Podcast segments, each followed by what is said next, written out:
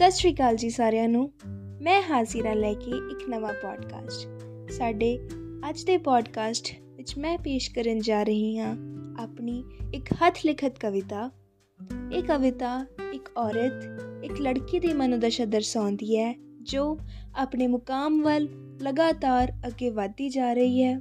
ਪਰ ਉਸ ਨੂੰ ਰਾਹ ਵਿੱਚ ਕਈ ਰੁਕਾਵਟਾਂ ਤੇ ਲੋਕਾਂ ਦੇ ਤਾਨੇ ਮੇਣਿਆਂ ਦਾ ਸਾਹਮਣਾ ਕਰਨਾ ਪੈਂਦਾ ਹੈ। ਪਰ ਫਿਰ ਵੀ ਉਹ ਇਹਨਾਂ ਨਾਲ ਲੜਦੀ ਹੋਈ, ਜੂਝਦੀ ਹੋਈ ਤੇ ਇਹਨਾਂ ਨੂੰ ਪਾਸੇ ਕਰਕੇ ਆਪਣੇ ਮੁਕਾਮ ਵੱਲ ਲਗਾਤਾਰ ਅੱਗੇ ਵਧਦੀ ਹੀ ਜਾ ਰਹੀ ਹੈ। ਮੈਂ ਆਪਣੀ ਇਸ ਕਵਿਤਾ ਦਾ ਸਿਰਲੇਖ ਰੱਖਿਆ ਹੈ, ਫਿਰ ਕਿਉਂ? ਤੂੰ ਦੁਨੀਆ ਜਿੱਤਣ ਦੀ ਤਾਕਤ ਰੱਖਦੀ ਐ, ਤੂੰ ਦੁਨੀਆ ਜਿੱਤਣ ਦੀ ਤਾਕਤ ਰੱਖਦੀ ਐ, ਫਿਰ ਕਿਉਂ ਛੋਟੀਆਂ-ਛੋਟੀਆਂ ਗੱਲਾਂ ਪਿੱਛੇ ਲੜਦੀ ਐ? ਆਪਣੇ ਸੁਪਨਿਆਂ ਵਿੱਚ ਵੀ ਤਾਂ ਤੂੰ ਵੱਡੇ ਵੱਡੇ ਮੁਕਾਮ ਹਾਸਲ ਕਰਦੀ ਐ। ਆਪਣੇ ਸੁਪਨਿਆਂ ਵਿੱਚ ਵੀ ਤਾਂ ਤੂੰ ਵੱਡੇ ਵੱਡੇ ਮੁਕਾਮ ਹਾਸਲ ਕਰਦੀ ਐ। ਫਿਰ ਵੀ ਕਈ ਵਾਰ ਕਿਉਂ ਨਿੱਕੀ ਜੀ ਔਖ ਤੋਂ ਡਰਦੀ ਐ? ਅਜੇ ਤਾਂ ਸਫ਼ਰ ਸ਼ੁਰੂ ਹੀ ਹੋਇਆ ਏ।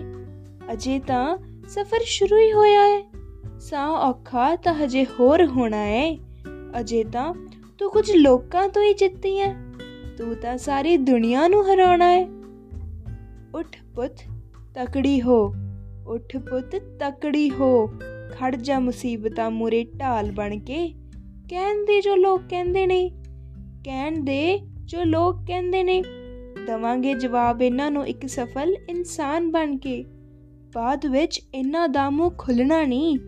ਬਾਅਦ ਵਿੱਚ ਇਹਨਾਂ ਦਾ ਮੂੰਹ ਖੁੱਲਣਾ ਨਹੀਂ। ਸਫਲਤਾ ਦਾ ਸ਼ੋਰ ਹੀ ਇੰਨਾ ਹੋ ਜਾਣਾ ਹੈ। ਪਰ ਫਿਰ ਆਪਾਂ ਵੀ ਇਹਨਾਂ ਦੀਆਂ ਗੱਲਾਂ ਭੁੱਲ ਕੇ, ਪਰ ਫਿਰ ਆਪਾਂ ਵੀ ਇਹਨਾਂ ਦੀਆਂ ਗੱਲਾਂ ਭੁੱਲ ਕੇ ਸਾਰਿਆਂ ਵਾਂਗ ਸਾਰਿਆਂ ਦਾ ਹੋ ਜਾਣਾ ਹੈ। ਧੰਨਵਾਦ।